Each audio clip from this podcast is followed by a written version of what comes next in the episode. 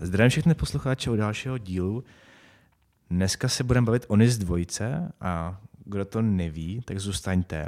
A jako hlavního hosta dneska mám Kateřinu Hutovou, která byla původně právník a nyní je konzultantka kybernetické informační bezpečnosti a taky založila firmu Cybrela. Zdravím Kateřinu. Ahoj všem. Jenom se zeptám, proč původně právník a není konzultant kybernetické informační bezpečnosti? Proč ne, za prvé? Uh, já jsem se k tomu dostala trošku jak slepý k houslím, protože hned po škole jsem začala pracovat pro veřejnou zprávu a to bylo období GDPR. Jo, takže velký boom. A vlastně, protože jsem byla nejmladší v týmu, tak dostanete vždycky ty nejhorší věci, že jo? To je jasný. A skrz GDPR jsem se pak dostala jako k ochraně dat jako takových a to bylo pak ruka ruce jako k kybernetické informační bezpečnosti. A líbí se mi to, že ačkoliv jako nedělám právo jako takové, tak uh, se dozvím strašně moc zajímavých věcí od těch různých společností, kde se kterým jako v Cyberl pracujeme a je to mnohem lepší, takže takhle omylem. Co vás na tom baví?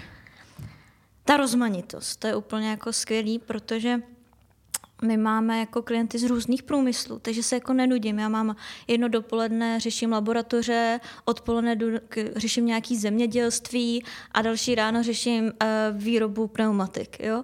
Takže každý den uh, slyším něco zajímavého, nejenom jako pro mě ze cyber security, ale z celkově z toho průmyslu jako takového. A potkám neskutečně úžasný lidi. Takže to mě tam baví z mm-hmm. toho.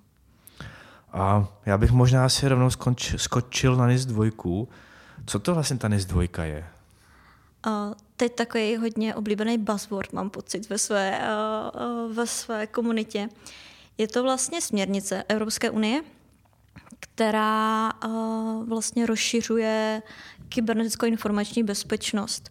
Nynější, nynější se musel zákonem o kybernetické bezpečnosti v Česku řídit cca 360 subjektů a po zavedení těch pravidel z NIS 2 do české legislativy se bavíme třeba o v České republice 6 až 10 tisíc subjektů, na Slovensku to budou určitě 10 tisíc subjektů. Subjektů znamená firem. Firem, přesně tak. Mm-hmm. Takže vlastně společnosti, které teď nemuseli vůbec řešit kybernetickou bezpečnost, tak jako teď ze zákona budou muset to řešit. A, a vlastně proč já se tím docela dozabývám, je to, že mi to přijde zajímavé, ale zejména to, že ty společnosti málo kdy jako to ví, že něco takového se chystá, proto možná jsme tady spolu dneska, abychom jim trošku něco malo o tom řekli. No a teďka právě, eh, koho se to bude týkat? To znamená, že hmm. jsme řekli celkem 5 až 10 tisíc subjektů. Hmm. Co si pojďme představit? Kde je ten subjekt? Jo, ono, kdybyste se měli jako rozhodnout, jestli tam spadáte nebo naspadáte, tak se podíváte buď do příloh té směrnice, než dvojky. Kde třeba? Dáte si do Google než dva směrnice a vyjedeme vám odkazy. A nebo běžte na nis2.nukip.cz, doufám, že to říkám dobře. NUKIP, Národní úřad pro kybernetickou bezpečnost, který... Jak se to píše? Uh, NIS2, N-I-S. To jo, ale ten NUKIP? Jo, NUKIP, N-U. N-U, NUKIP. K, IB, mm-hmm. Národní úřad kybernetické informační bezpečnosti. Uf, zvládla jsem to. Uh, tak vlastně, když si to hodíte do Google, tak vám vyjdou jejich webové stránky, kde moc hezky to popisují, což je skvělý, že ten UKIP se k tomu staví, že ví, že to je docela složité téma a snaží se to vysvětlit uh, té široké veřejnosti. No a když si jdete na ty stránky, tak zjistíte, že první úkol je, že se podíváte na přehled průmyslu, který pod tu legislativu nově bude spadat. A zjistíte, OK, vyrábím auta, jo? A uh, v rámci toho pak zjistíte, OK, je tam průmysl automotiv, rozkliknete si to a v momentě, kdy se najdete, že spadáte do toho průmyslu, tak krok číslo dva je, jak jste velcí.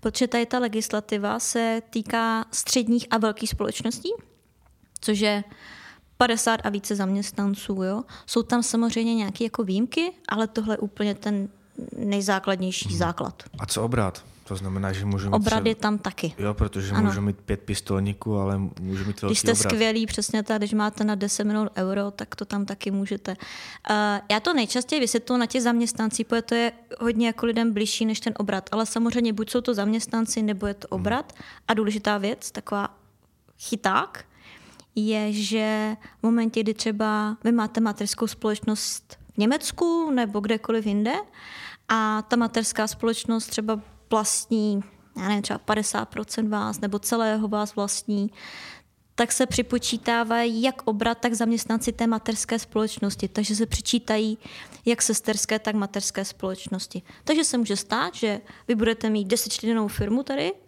ale v Německu uh, bude vaše matka mít 41 zaměstnanců a dohromady vlastně dáte 51 a už jste jako tím středním hmm. podnikem. Kybernetická, společ, eh, kybernetická společnost, kybernetická bezpečnost. um, a teďka je otázka, co si mám pod tím představit, nebo respektive, jak se mě to dotkne. Jo, jo tak pokud jste se teda bohužel našli v tom, že jste jak v průmyslu a jste ten střední nebo velký podnik, tak to pro vás znamená, že musíte zavést nějaký jako opatření, se tomu říká. Buď technická opatření nebo organizační opatření.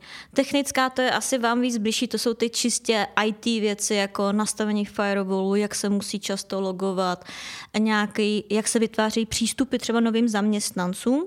A to si myslím, že většina společností jakž tak nějak jako nastavený má, protože aby ta společnost fungovala, tak je to trošku jako selský rozum.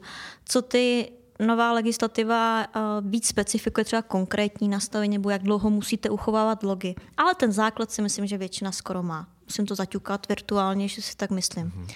Druhá část jsou organizační opatření. A to je, co se týká uh, třeba, jaký jsou role ve společnosti, uh, jestli máte manažera kybernetické bezpečnosti nebo ne. A je to docela o dokumentacích.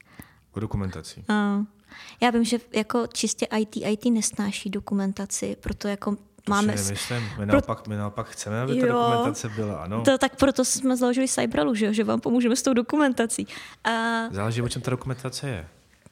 No o těch krásných věcech, jo. o těch opatřeních. My rádi jako popisujeme business. Ale tak počkat. Já si myslím, že cyber security jako taková má být pro biznisová a ani z dvojka by, nebo jako ta nová legislativa, nový zákon o kybernetické bezpečnosti a tak, by měl být vykládán pro biznisové, protože to jsou jak kdyby takový základní pravidla, který vlastně vám říkají, hele, ono je hodně incidentů, nebudeme si lhát, ransomwary v Česku jsou strašně populární, jenom se o tom moc neví. A v momentě, když se vám něco stane, tak uh, byste měli mít tu cyber security nebo tu kybernetickou informační bezpečnost tak, abyste jako přežili. A proto si myslím, že ty pravidla, která po vás chtějí, tady ta legislativa, jsou takový základ, jako když doma si zamykáte. Ne, když odcházíte, vypnete plyn nebo takový to základ, jako zamkne. Mám automatickou takovou tu jo, záklopku v těch jo, dveřích, takže to zavřu. Jo, tak ti, kteří nemají záklopku, používají stále klíčky jako já, tak si prostě zamknete doma, aby prostě nepřišel někdo a nevykradl vás. A vlastně to, co chcete, je ta nová legislativa, no, starou nová legislativa. Chce jako chraňte si tu společnost taky, jak si chráníte vlastní domov. Což jako si myslím, že je špatně. No. Nebo hlavně ty data. Nebo hmm. ještě možná, než budu se ptát dál, tak jaká byla hlavně ta motivace eh, ty dvojky? Za jakým účelem vznikla? No, ona vlastně NIS dvojka všechny překvapí, že předtím byla NIS jednička, že? A NIS jednička byla jako OK, na Evropské unii pojďme řešit nějak jako kybernetickou bezpečnost, jenže NIS jednička se každý si ji pojal, každý stát po vlas, jako po svém, takže někde to je skvělé nastavení, kde ne. Česká republika v, to, v našem případě měla jako zákon už napsaný, dodělávala se vyhláška, takže v tomhle jsme docela jako skvělí ale motivace k té NIS dvojce bylo, že třeba během covidu. Určitě jste třeba viděl mm, v rámci různých jako zpráv, že třeba bylo jednání na mezinárodní úvod, uh, úrovni a nějaký trto se jim tam dostal třeba do Skypeu nebo něco takového a začal tam odposlouchat. To bylo docela slavný historky. Tak oni vlastně i během covidu ne, že by to byl hlavní důvod, ale trošku to urychlilo, zjistili, že potřebují v rámci těch důležitých událostí ve světě. Mít nastavenou tu cyber security v těch členských zemí na stejný úrovni, aby se dalo jako na stejný úrovni komunikovat, aby se nestalo, že Česká republika to nastavená je nějak Německo jinak, Estonsko nějak a pak třeba se může někde uniknout ty data přes ty ostatní společnosti. Takže pojďme to dát na podobnou míru, aby eh, když bude nějaký problém, třeba do budoucna, jo, cyberwalky a takový velký témata jsou, tak aby ty společnosti nebo ty členský státy to nějakým způsobem jako ustály. Jo. Hmm. A teď jste říkala, že máme dvě úrovni. Ta první byla ta v podstatě, jak logujeme, mm. o, kdo má admin přístup no, do databáze a tak dále. A jak se to bude kontrolovat, že například, jakoby, protože dá se logovat od opravdu jako detailních logů, mm. a zároveň to může se hodně lišit podle businessových use caseů. Kdo, kdo změří a řekne, hele, tohle ještě je mm. dobrý a tohle už je špatný? Tak uh, důležité je říct, že um, český návrh legislativy, který už existuje na těch nukibých stránkách, takže se na to můžete mrknout. Konečně, uh, jako musím Nuky pochválit, napsali to moc pěkně. Jak čtu hodně zákonů, tak tohle je napsaný pěkně. Tak uh, vlastně česká legislativa říká, že budou dva režimy. Jo? Tak představte si, já řeknu 10 000 subjektů v České republice a všichni nebudou v jednom režimu a budete mít režim vyšších a nižších povinností. Vyšší povinnosti budou takový třeba elektrárny, plynárny, vodotopoplyn, taková ta klasika, co potřebujete taková ta kritická infrastruktura, když to hodně zjednoduším. Takže ty věci už jsou v podstatě popsané, jak to detailní mm. má být. Mm. To je napřed... Teď jsou momentálně návrhy, mm. které se, uh, což bylo taky docela ojedinělý, uh, mohli všichni připomínkovat, uh, myslím, že do 12. března to bylo, že jste, přijde si ten zákon a zjistil byste, ah, na něco zapomněli, nebo tohle se mi nelíbí, tak jste mohli jako Nokibu poslat hele, zkus to změnit. A přišlo jim asi tisíc jako návrhů a některé zapracoval, některé ne. A teď oni to zapracovávají všechny ty návrhy a budou to předávat dál do legislativního procesu. Takže my víme už teď, plus minus, jaký ty povinnosti budou. Jakože ono to nepůjde zleva doprava úplně, ale třeba to bude jako trošičku jinak. Takže už teď de facto se můžete plnou připravovat, co vás čeká a nemine. Jo? To je super ale vrátím se k těm, kdo vám bude kontrolovat. No, to, to jsem chtěl už zpátky. jo, už jako... chtěl hodit. Takže vlastně bude nově ten nižší a vyšší režim. Vyšší režim bude kontrolovat ten Národní úřad pro kybernetickou bezpečnost, mm-hmm. kde vlastně přijde audit. Jo? Přijdou tady, uh, dobrý den Katko, jsme tady z Nukibu, ukažte nám, jakou máte dokumentaci, jak to funguje a tak dále. S tím, že ani ty vyhlášky nebo ta legislativa vám neříká úplně veškerý detail, jo. Vy byste si sami měli jako určit to, co je pro váš biznis nebo pro tu společnost důležitý a ty procesy jako takový chránit, jo. A ty procesy vlastně jsou naznačené uh, už ve vyhlášce o regulovaných službách, tam když se najdete, tak vidíte, jaká ta služba by měla být chráněna a tak tu byste měli hlavně, pokud ji děláte, chránit a to vám budou kontrolovat. Ale jestli vám řeknou, jako tohle máte mít o 3 cm dál a tohle výš, to už jako vychází z těch jako best practices, co má ten NUKIP. Jo. Vy to děláte podle sebe, jak si myslíte, že to je nejlíp. A když jim to pak argumentuje to NUKIPu, my to děláme takhle a takhle, protože, a máme to popsaný, tak uh, si nemyslím, že byste mohli cokoliv dělat špatně. Ale samozřejmě oni vám pak jako můžou nějakým způsobem naznačit, tohle by bylo třeba lepší mm. vylepšit. A pak je ta druhá část, a to je ta procesní. Mm. A ta procesní mi říká, že v podstatě, jestli chápu správně, jak zakládám novýho zaměstnance, mm. co se děje jakoby, jaký dokumenty, kde ukládám, když odchází a tak, chápu to správně? Ale organizační jsou hodně takový o tom, jak vůbec třeba vedení společnosti se k tomu staví. Jo? Jako jestli uh, vám dává podporu v tomu zavedení té kybernetické informační bezpečnosti, jestli máte lidi zdroje, uh, jakým způsobem vybíráte nový zaměstnance jako do společnosti, protože zkušební doba tři měsíce jako do společnosti během těch třech měsíců dá těm zaměstnancům přístup úplně veškerým systémům, jak je má. A normálně to je jako kdybyste si řekli, hele, tady Pepo z ulice, pojď, tady máš všechny moje systémy a podívej se na to. A je to normální, protože chcete, aby během těch tří měsíců se ten zaměstnat naučil. Jo? A tak to je takové vyvážení. Takže normálně mít dokumentaci na to, jak vybírám toho člověka a tohle patří do těch kybernetických jako No vy byste měl mít nějakou jako směrnici na HR, kde třeba máte OK, uh, u nás uh, nábor probíhá takhle a takhle uh, a prostě popsaný ty procesy, aby když já to přečtu, tak pochopila, jak to u vás funguje. A proč jako třeba, vy jste říkal, že máte rád popsaný ty IT biznesové věci, tak ty procesní části jsou, ať se nestane, že všechno umí u nás Jiří. Jiří je tady 25 let, na cokoliv se Jiřího zeptáte, tak to ví. Jenže Jiří to nikde nikam nenapsal a pak Jiří dostane pánskou rýmečku s veskyným respektem vůči pánu, která je smrtelná, že jo? A vy o ty jako informace v té hlavě přijdete.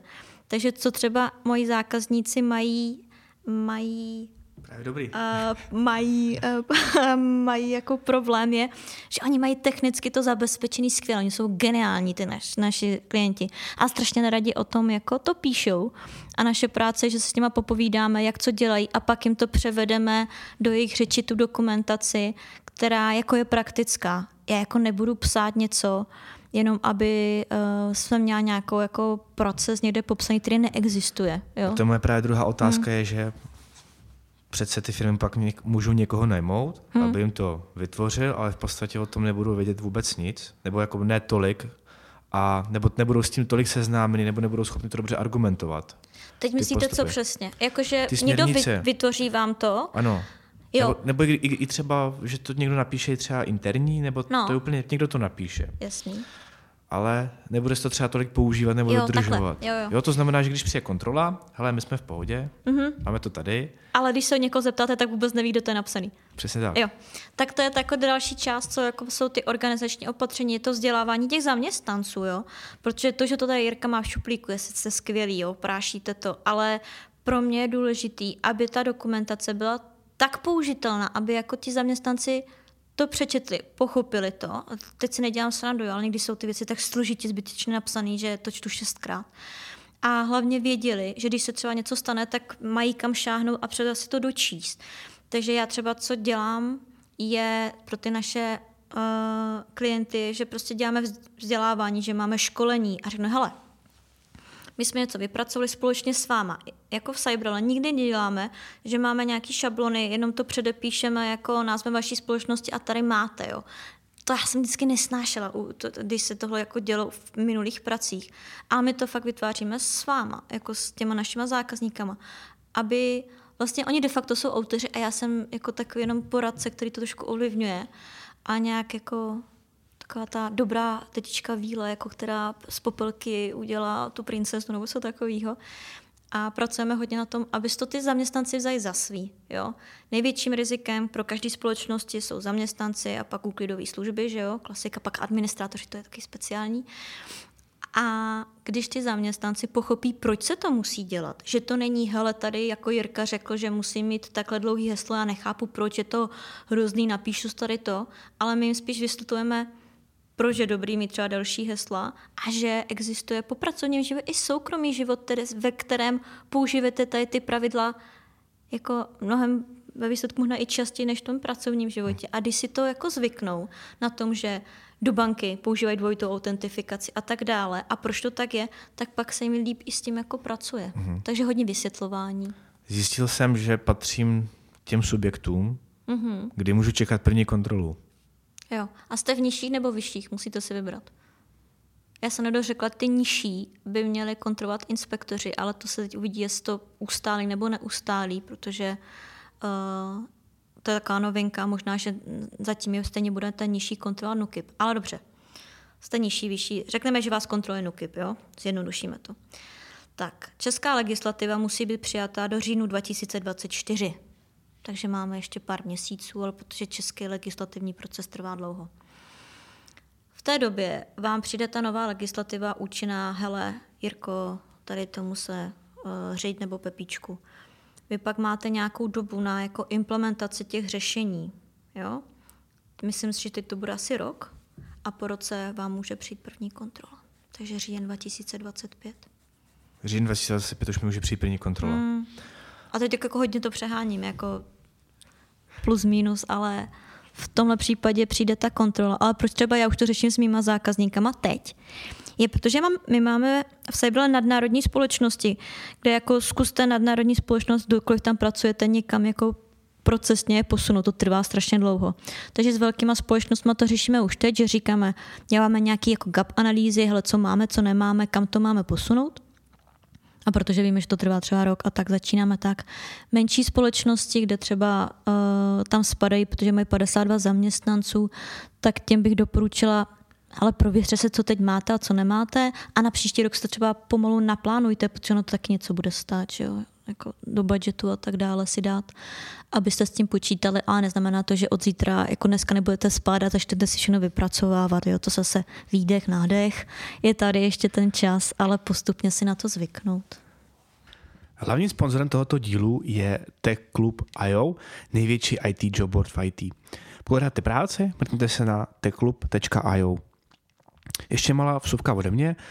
Pokud se vám ten podcast líbí, nebo celkově se vám líbí moje podcasty, moje tvorba a chtěli byste to vidět na YouTube kanále, to znamená s videem, mrkněte se na Piki.cz a díky tomu sponsoringu, který teďka mám, a tím chci i poděkovat všem přispěvatelům, který, který mě sponzorují a platí mi a podporují moji tvorbu, tak i zároveň vás, který chcete uh, vidět v onlineu s videem, uh, hezky sestříhaný, uh, připojte se a o to dříve budu schopen díky těm, této finanční pomoci budu schopen to video dělat.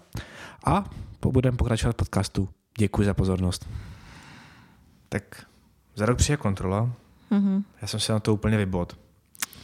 A... To nepracujete s náma evidentně, no. Dobře, pokračujte. a protože já vím, mám zkušenost s GDPR, že se to moc netrestalo. Aj. Vy jste jeden ten, který přirovnávány s dvojku GDPR. Okay. Já, dávám, já, já dávám úplně jako, jak se říká, mm, vymýšlený scénář. Jo. To doufám. Já nejsem podnikatel, já jsem, jak se říct, ičař. Jako... Takže jste podnikatel? To je pravda. jsem zkoušel, si dáváte jo, pozor. Jo, jo. Hele, poslouchám vás. A, Dobrý.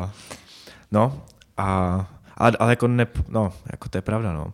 A, ale, ale nejsem ani ani tím, jak bych řekl, ani těmi, těmi příjmy, ani, ani počtem lidí, jakoby nejsem ani Já vám držím palce, máte ještě rok aspoň. To zvládnete. no a co se stane? Že nic co nemáte? Se stane, no. Okay. Nic nestane, protože se to nebojím, protože GDPR taky strašili a vlastně Jasný. nic se nestalo. A... Tak já řeknu uh, to, co se stane a pak dáme to předování k tomu GDPR. A ono, co jako proč třeba už teď se snažíme o tenis dvojce, nebo hodně i Nukip se snaží uh, to říct, co jako teď nastane, je, že tam je změna, že když jste museli teď řešit zákon o kybernetické bezpečnosti, tak to byl jak dopis Bradavic. Prostě vám přišlo, hele, Hermiono, seš pod zákonem kybernetické bezpečnosti, máš nějaký čas se připravit. To ta nová legislativa to dělá naopak. Vy si musíte sám určit, že tam spadáte nebo nespadáte. A pak se do 90 dnů od účinnosti té zákona nebo 30 dnů od té doby, co jste zjistili, že to naplňujete, hodně jednoduše, přihlásit do portálu Nukip. On bude jako nějaký nový portál, kde prostě půjdu, hele, Cybrela má, jako spadá tam nějakým způsobem a vy se tam přihlásíte. Ale v momentě, kdy se tam nepřihlásíte a oni zjistí, ha, vy jste chtěli podvádět, jo, vy tam spadáte, ale, ne, ale nepřihlásili se, tak vám hrozí ty nejhorší pokuty. To je 250 milionů pro vyšší režim a 170 175, 170, teď nevím přesně z hlavy, pro nižší režim. Takže první je to, že když se sám nenapráskáte, jak já říkám, tak vám hrozí tady ta vysoká pokuta. 175 tisíc. Milionů. To pro ten nižší. Milionů. Milionů, no jasně. Za 175, kde to žijete? Milionů. No jasně, 250 milionů a 175 milionů. To někoho... GDPR měl také tak vysoké pokuty. Ale tady jako to bude přísnější. Takže první pokuta. Nenahlásil jste se, jo? Velký špatný. Ale nebo kdyby, jestli jste se nahlásil, ale prostě se to vykvajzlo, protože Ježíš má 10 tisíc subjektů, proč by zrovna mě kontrolovali, jo, nebudeme si lhát, tak eh, v ten moment to záleží, uh, jestli jste se úplně na tom vykašlal, tak vám jako hrozí různé druhy pokud. Fakt jako, je tam napsaná vždycky ta nejvyšší, ta těch 250 nebo 175 a nejnižší tam není uvedena. Jo? Máte různé sankce pro různé jako nedodržování. V tomhle případě, kdybyste se na to úplně vykašlal, ještě byl třeba protivný, odmítal jakoukoliv spolupráci, tak by vám asi hrozila jako ta nejvyšší pokuta jako taková. Ale z mých zkušeností je, že pokud se ten subjekt snaží a aspoň prokáže, že něco pro to jako dělá, protože ono to nejde ze dne na den udělat cybersecurity na, na jedničku, tak je to mnohem lepší přístup, než se na to úplně vykašlat a doufat, že jako nic se nestane. A jak se o to ty firmy nebo podnikatele dozvědí, protože dejme tomu, já jsem v podstatě, jak se teďka řekla, že jsem podnikatel, ale o, což jsem, že ale jako samostatně čina. A kdybychom točili ten podcast, mm-hmm. jak, jak, jak já si jinak dozvím, že něco takového se děje? Tak uh, já si myslím, že v tomhle je docela činný ten Nukip, že se snaží s těma různýma průmyslema v rámci a nějakých třeba různých schůzek a tak jim říkat, hele, budete spadat, nebudete spadat, postupně se na to připravit. A vemte si, že ještě má jako ten nuky rok na to, aby to vdal víc jako ven, ale i tak si myslím, že se snaží dělat docela dobrou kampaň a na to, aby se ti lidi s tím seznamovali. No a pak je tady jako společnosti, jako jsme my, že jo, nebo uh, budou různé konference, webináře, i teď uh, nějakým způsobem to třeba postupně se bude dávat do tisku, že si myslím, že nějakou jako někde ústní z dvojku třeba většina z nás třeba slyšela. Nevěděli jste, co to je, co to je kybernetická bezpečnost, ale to bylo stejně jak GDPR. Teď dlouho to nikdo neslyšel a pak to bylo ve všech televizích pomalu případy. A to už bylo za 5.12. No, tak to doufáme. Bylo čas, času dost, a času teď dost. tentokrát jsme byli poučení, že jo, a budem, děláme to proto včas, aby to nebylo takový to, Ježiši, už je květen, no tak to musím začít připravovat, že jo. Hmm. A vlastně jo, my máme teď výročí 25. května GDPR, no. Anyway, a k tomu GDPR, k tomu srovnání, abych uh, se navrátila k opuštěný myšlence, kterou jsem ztratila, zrovna, zrovna našla.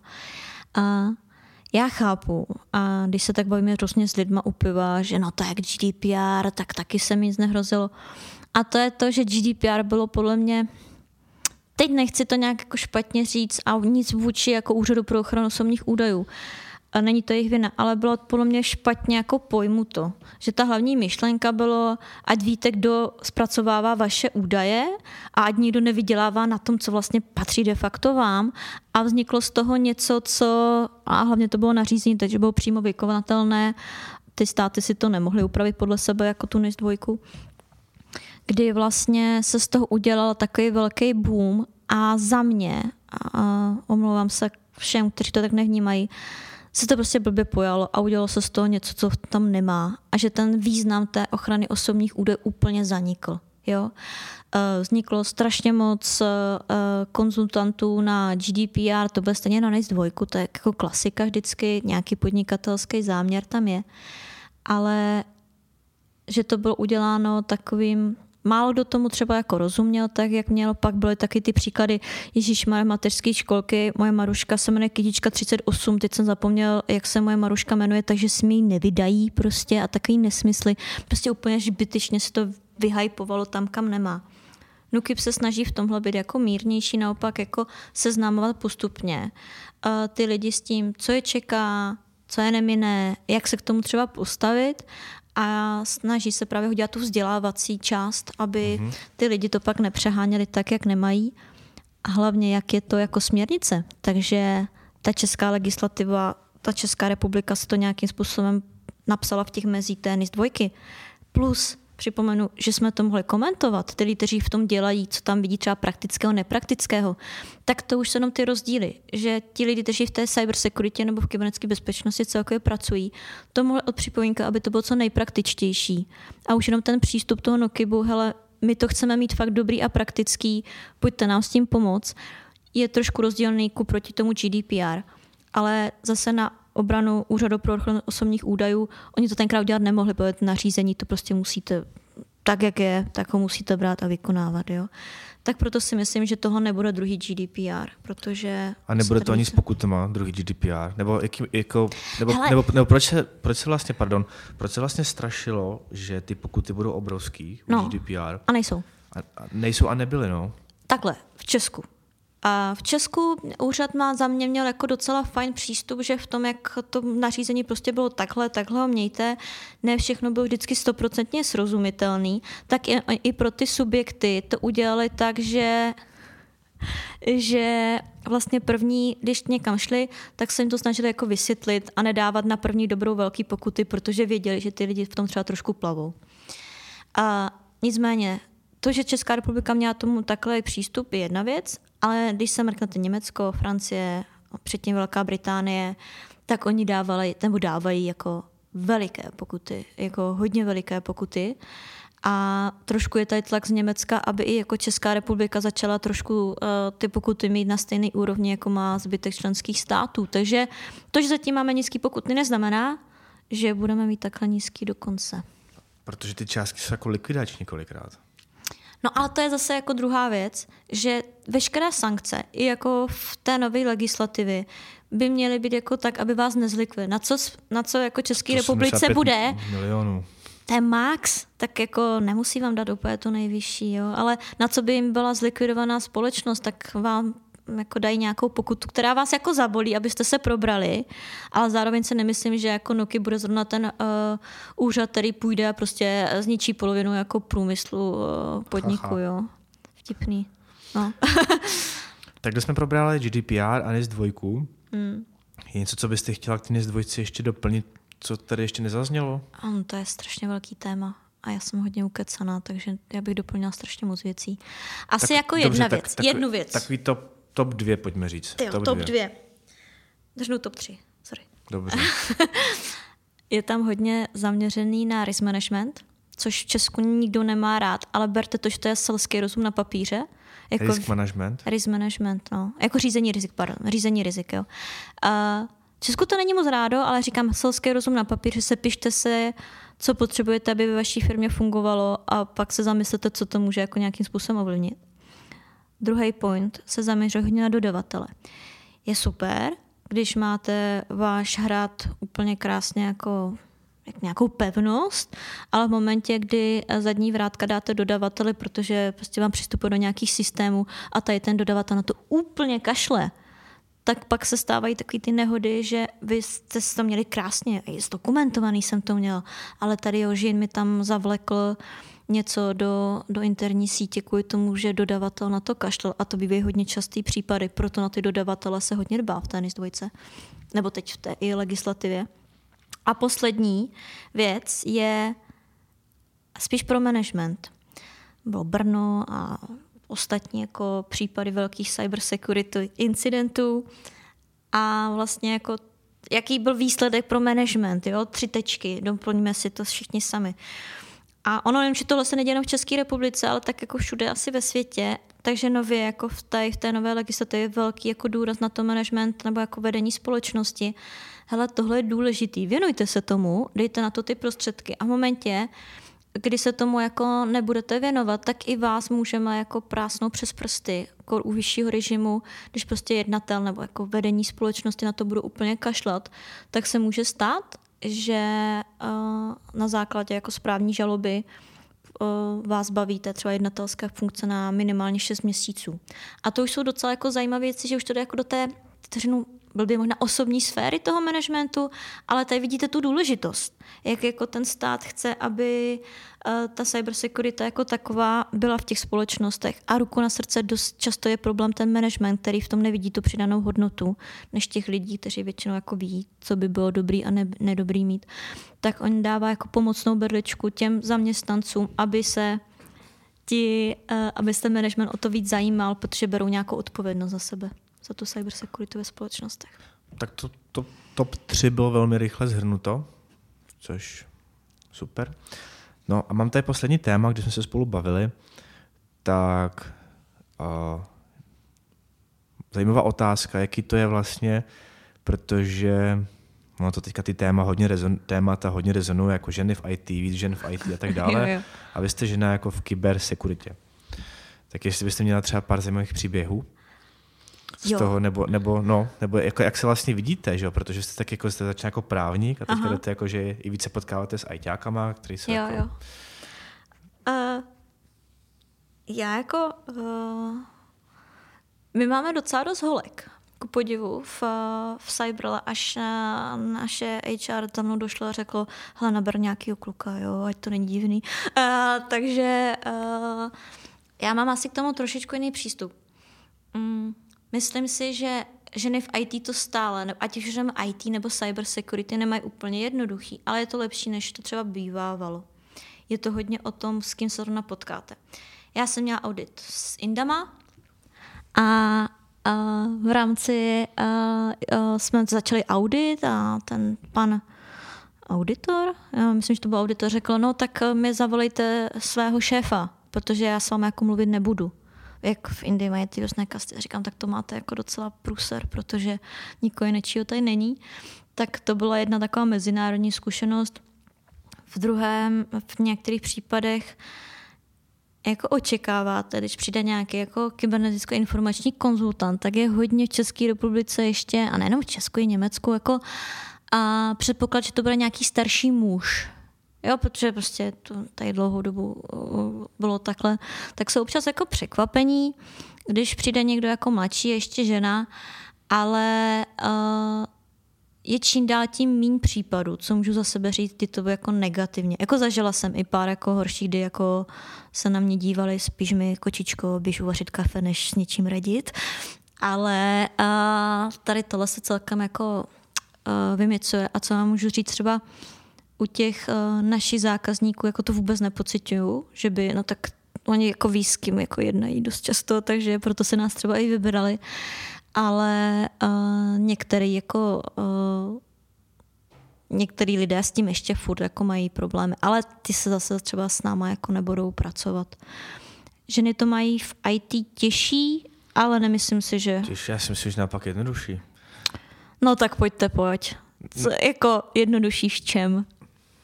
Tak třeba spoustu jako velkých, nebo velkých, velkých amerických no. firm, a i třeba nabírají ženy, které jako by oni chtějí, jako aby to bylo... Jo, taková ta jako rozdílnost. Mm-hmm, aby to byla rozdílnost. A to a... já strašně nemám ráda. Já bych a... chtěla, aby mě někdo no. nabral kvůli tomu, že jsem chytrá, než že jsem ženská. No, ale vím, že se třeba jako, jako v mým okolí se to dělo, že kolikrát nabrali za velký peníze Jo, holky, ženu, jenom aby ženu, to která jako... měla jakoby ne tak kvalitní znalosti jako Aha. ten chlap.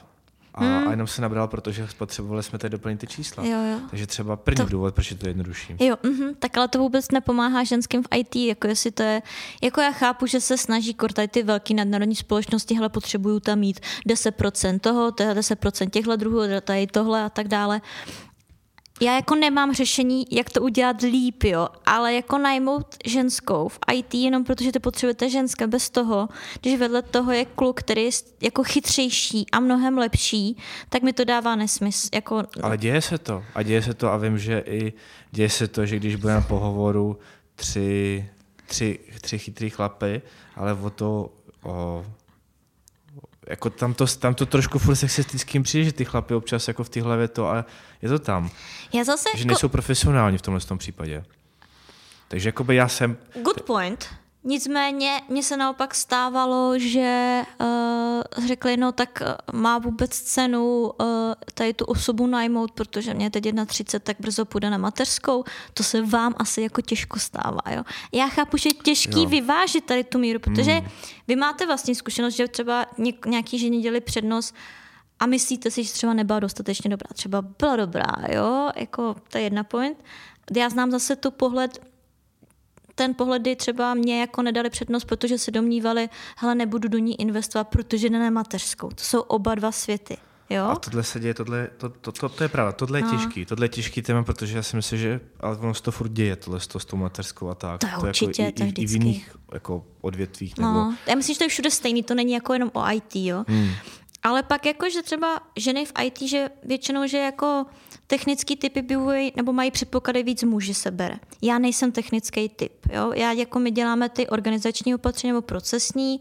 Já si myslím, že rozumím tomu právu nebo jako takým nedělám výkon práva, ale jak jsem to dělala dlouhou dobu, tak mám nějaký cit, co má být a nemá být. Ale a nejsem technická, říkám vždycky všem zákazníkům, po mně nechtěte nastavování pravidel na firewallu, jo, jako. Takže že berou jako IT víc technicky. Za mě IT, nebo takhle, kybernetická informační bezpečnost není o IT, čistě o IT.